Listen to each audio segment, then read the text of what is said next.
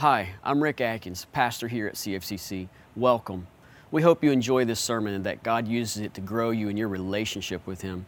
Before we get started, our goal is not to replace your investment in a local church with online content. We were made for community. We want to encourage you to engage in a local church with your gifts. See, when the people of God invest in the community of God, they experience the transformative power of God. And that is our hope and prayer for you. Again, thanks for joining us, and we hope you enjoy the sermon. Well, I, I, do hope that, that all of you had an incredible Christmas. I pray that it was just, just great in so many ways. And now I'm praying that you're getting yourselves ready for, for this new year. I guess the coolest thing for me I could tell you today is I was thinking about this. You know, there's no other place on this earth that I'd rather be than right here. Amen.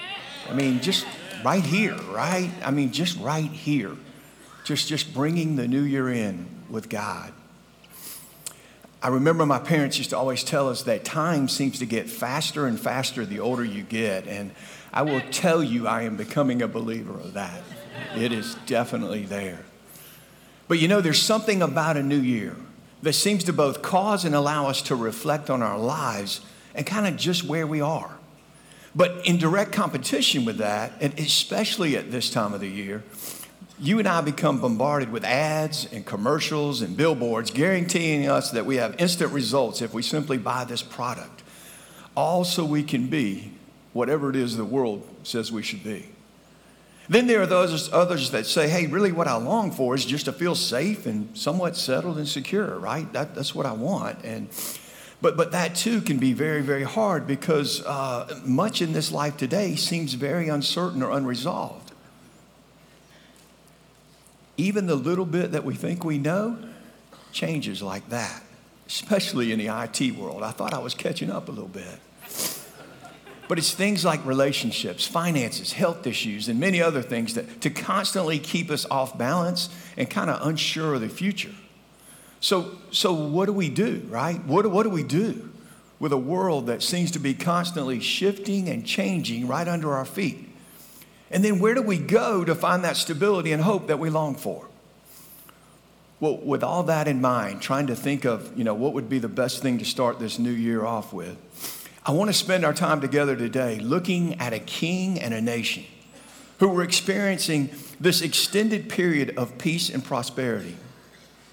But see, suddenly everything changes in their world as well. And they face a problem that they don't know how to fix. A problem so big that it threatened to destroy their homes, their families, and even their nation. So if you have your Bibles or maybe devices with you today, we're going to camp out in Second Chronicles, okay? Second Chronicles, and we're going to be in chapter 20. And we're going to examine just how King Jehoshaphat went about solving this incredible problem. But, but before we start there, and while you're trying to find it, um, let me do this. Let me share just a little bit of background about our king. What we know about Jehoshaphat is that he was 35 years old when he became the fourth king of Judah, and that he ruled for 25 years. He was the son of Asa, who was also known as a good king of Judah. We know he immediately began to abolish idol worship and he drove out all male cult prostitutes. He destroyed the Asherah poles where the people worshiped false gods. And then he sent teachers throughout the nation to teach people the laws of God. And, and so, because of this, because of how he lived, because of how he was leading, we're told that God strengthened his kingdom and made Jehoshaphat very powerful and very wealthy. You know, that, that was a, a, a, scenario that didn't work out so well for some of our other kings. And then in verse 1, we're told about what this huge problem is. And it reminds us again of how fast change can come. Because what they find out is that the Moabites, the Ammonites, and the Meunites they all ganged up together and they create this massive army so that they could wage war against Jehoshaphat and the nation. Well, the king realizes very quickly that he cannot compete with this powerful combination. But at the same time, he's aware of the fact that he's king. And guys, it's his job to come up with a plan for defending their families, their homes, and their nation. You know, with most people, when, when they face a dangerous situation that comes upon them very quickly, their first thought is, is whoa, whoa, what, what can I do, right? What, my, my, my reaction is, what, what friends do I have? What allies do I have? What can I possibly give them to keep them coming here to try to help us? In other words, all your mind is thinking about is, how do I fix this? How do I fix this? But listen to what this king does. And, and you can almost hear the calmness in the verse. It says this in verse 3. Forgive me for my sinuses. Oh, it says this in verse 3. It says, alarmed. Okay? So, so in other words, he, he knew what was going on. He was, he was fearful, but it says alarmed. Jehoshaphat resolved to inquire of the Lord, and he proclaimed a fast for all of Judah. What we see there is that God wasn't his last resort, but his first choice his first choice. And then he did something so amazing. He went on and commanded the rest of the nation to do the exact same thing. Guys, how many times in our lives today do we not make God our last option? How many times did we do everything in our power first and, and then everything we can do to try to fix it? And if nothing else works, we turn to God. I can't tell you how many times I've heard this and I've probably said it, and forgive me, but that infamous statement, well, I guess all there is left to do is pray. What? Or sometimes, maybe even sometimes we fix the problem, right? Maybe we fix the problem. We figure out a way to fix it. But can I tell you something? At best, if you fix it yourself, at best, it will be an imperfect temporary solution. And I am guilty as charged. I am but not this king. You see, not this king. This, remember, he's very powerful and he's very wealthy, but he doesn't trust in his power and he doesn't depend on his wealth. And at some point, please hear this, at some point, we too will come face to face with a problem that we simply can't fix. And you need to thank God for that because that's Him driving us to Him because you and I will never discover that God is all we need until God is all we have. Well, then in verse 4, what we see is this is how the nation responds. This is so cool. It says, The people of Judah came together to seek, seek help from the Lord. Indeed, they came from every town in Judah to seek the Lord. Do, do you see why godly leadership is so important? Do you see that? People want to be led, they want to know what to do. And guys, as believer, it's our job as believers to, to point them to, to the one and only God. That's our job. And then in verse 5 through 12, it's a little lengthy and I need you to stay with me, but it's just so important. This is this amazing prayer of the king of Judah. And I want you to listen as he humbles himself before God. It starts in verse 5 and it says this It says, Then Jehoshaphat stood up in the assembly of Judah and Jerusalem at the temple of the Lord in front of the new courtyard and said, Lord, the God of our ancestors, are you not the God who is in heaven? You rule over the kingdoms of the nations. Power and might are in your hand, and no one can withstand you. Our God, did you not drive out the inhabitants of this land before your people Israel and give it forever to the descendants of Abraham, your friend? They lived in it and have built in it a sanctuary for your name, saying, If calamity comes to us, whether the sword of judgment or plague or famine, we will stand in your presence before this temple that bears your name and will cry out to you in distress, and you will hear us and save us. But now, now here are men from Ammon, Moab, and Mount Seir, whose territory you will not allow, you would not allow Israel to invade when they came from Egypt. So they turned away from them and did not destroy them. See how they are repaying us by coming to drive us out of the possession you gave us as an inheritance? Our God, will you not judge them? For we have no power to face this vast army that is attacking us. I want you to see how he laid out that prayer because I think it's so important and so amazing. Because the first thing he does is he actually reminds God of who he is, doesn't he? He reminds God of who he is. But when he's doing this, he also is reminding himself and his nation of how incredible God is and how he has done so much in the past, and it grows their confidence. So he starts with that. And then next, he reminds God of the promises that he made to his people. Why? Because they, his nation, they too were descendants of Abraham. And so, what that meant is they were under this same promise as well. And after he does all of that, then he gets into the problem that they are facing. And you see Abraham, you see Abraham, you see Jehoshaphat is only able to do this because of his knowledge of the Bible. He's only able to do this because he knows what it says in the Bible, and he's only able to do this because he knows what God promised. That's why we have to know the Bible, guys. That's why it's so important to spend time daily with God. But then in the last two things that he says, that's where we're going to stay our, most of our time today. Because in the last two things that, that, that make this prayer so incredible and powerful happen in verse 12. The first one is this He says, We do not know what to do. We do not know what to do. This king knows that his people will follow his lead, and he points them straight to God by being incredibly honest and humble. And what's so crazy about that is then and now in our world, many see this as a weakness. They see this as a weakness. They're like, King, what do you mean? You don't know what to do. You're the king, that's your job. And we see it as a weakness. Please hear this this morning. Guys, you and I were never created to have all the answers. We were never created to have all the answers, so may we please stop trying to play God. The other thing that was hard for me to hear is this you and I were never meant to be the hero. You see, we were never meant to be the hero. And it's okay that, that for our families to hear us say, I don't know what to do. Especially when we follow it up with, but I know who does. I was, um, I was out on the baseball field. That seems to be where God gets my attention lately and I'm, I'm cleaning up and doing some things. It was actually last Wednesday. And I get a phone call from my son. And um, he, he calls me and he's, he's asking my opinion about something, which I, I greatly value, right? And because this sermon was on my mind, I told him about this king I was studying about and what he said and how he just first thing he ever did was go to God. And guys, then I had to apologize to my son and to God.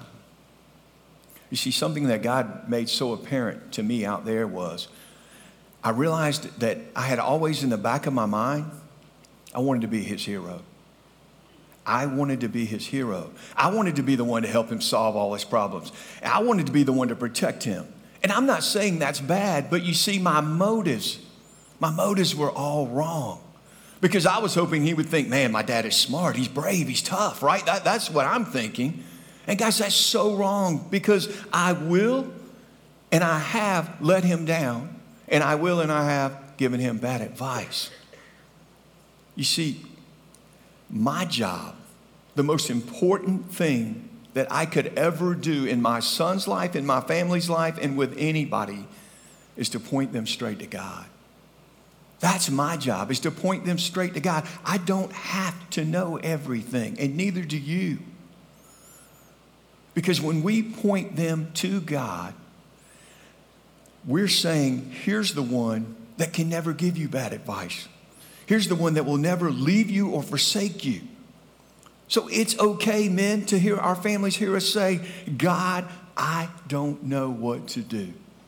That is not a sign of weakness, that's a sign of, of godliness because I know who does. Well, then in the last part of verse 12, he says this. He says, But my eyes are on you. I don't know what to do. I don't know what's going to happen, but my eyes are on you.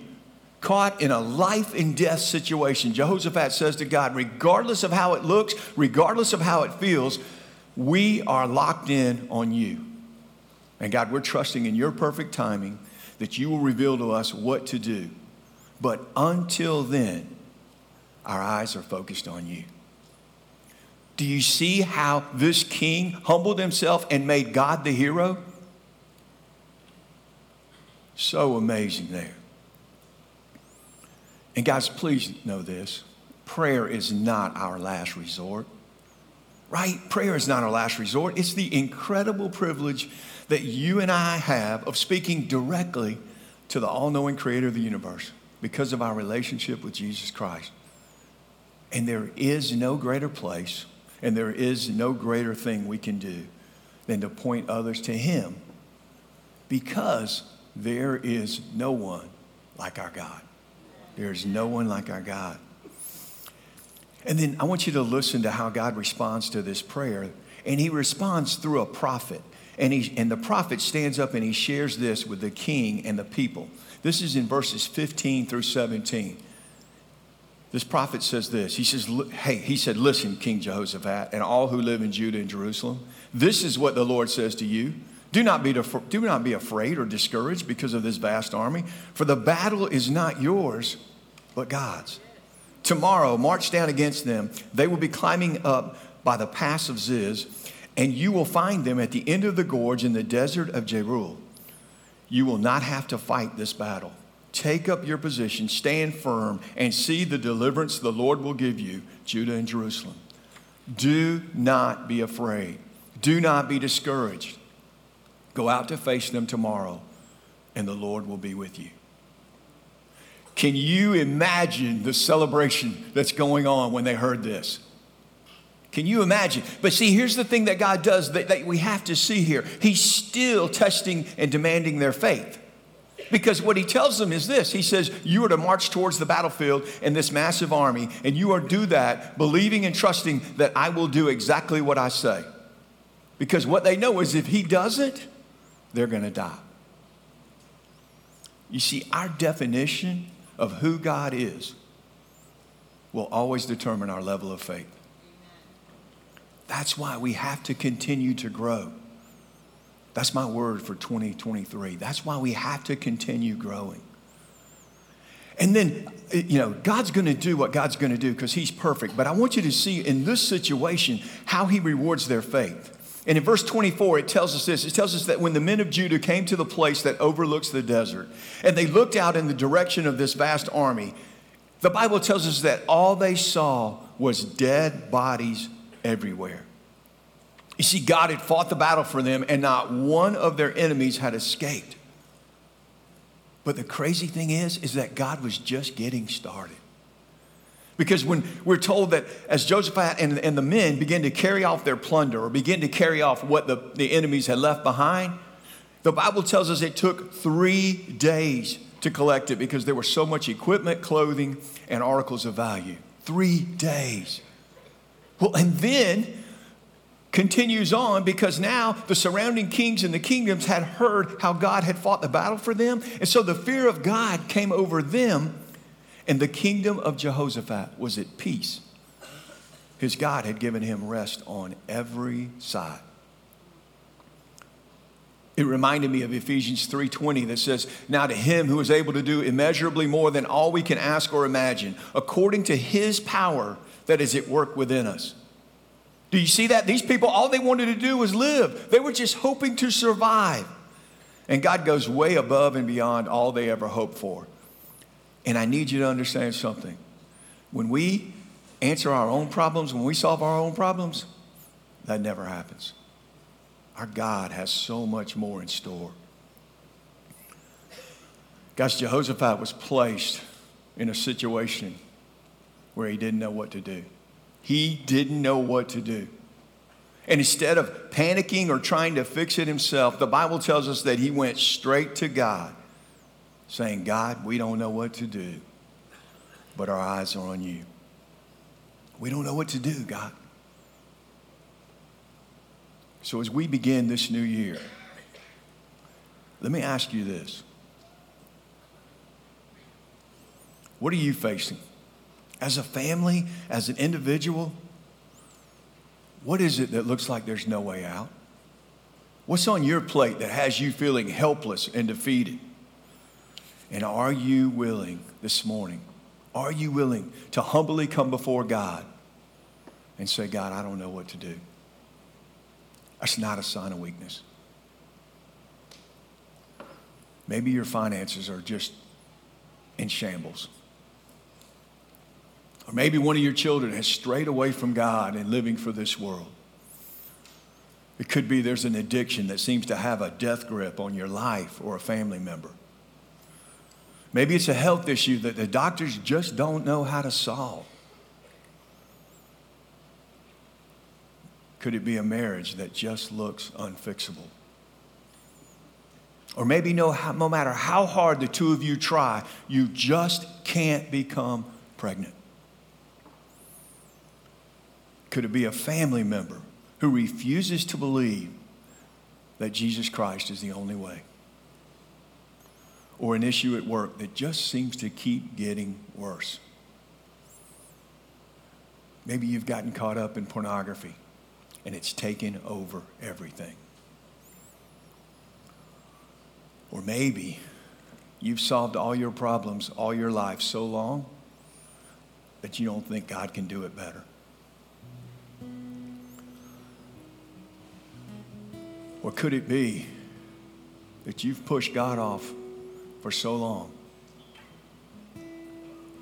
And today you need to simply say, Christ, will you be my Savior? Will you be my Redeemer? Will you forgive my sins? Will you change my soul? Will you give me a new heart?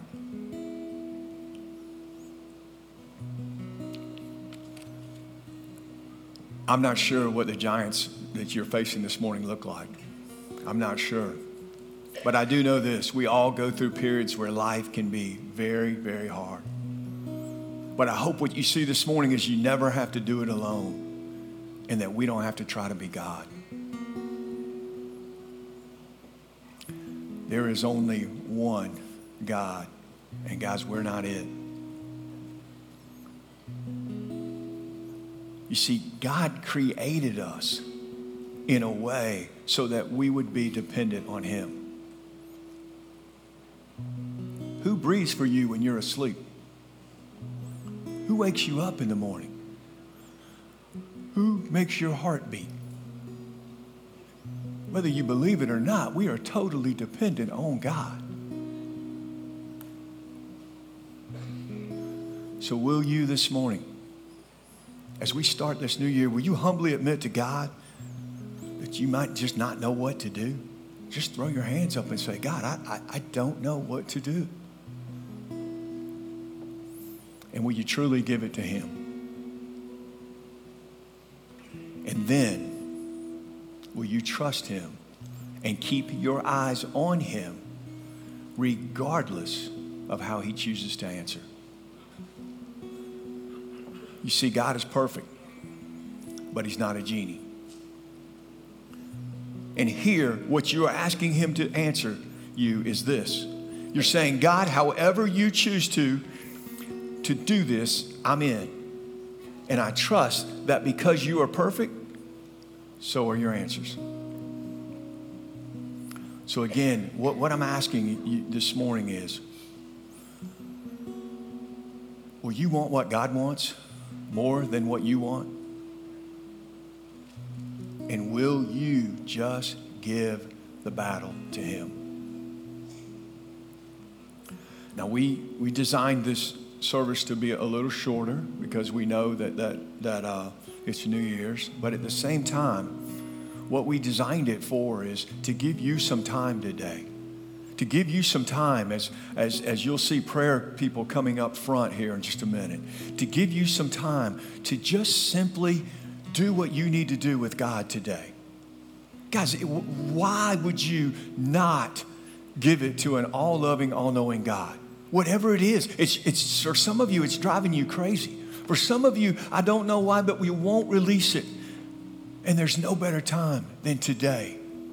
There's no better time than today to release it here and say, God, I don't know what to do, but I'm trusting you and I'm believing in you, and my eyes are going to stay on you in 2023.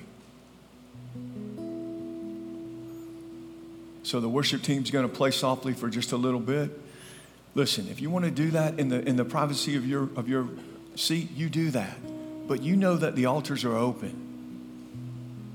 And just know that God loves you and that He wants to help you and that He wants to solve your problems.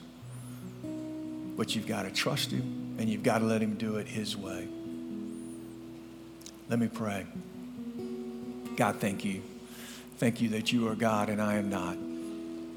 Thank you, God, that, that, that we have the ability to come straight to you and forgive us when we don't. God, I pray for this church in 2023 that that's our, our goal, that's our desire, that no matter what it is, because if we do it in the little things, then we will do it in the big things.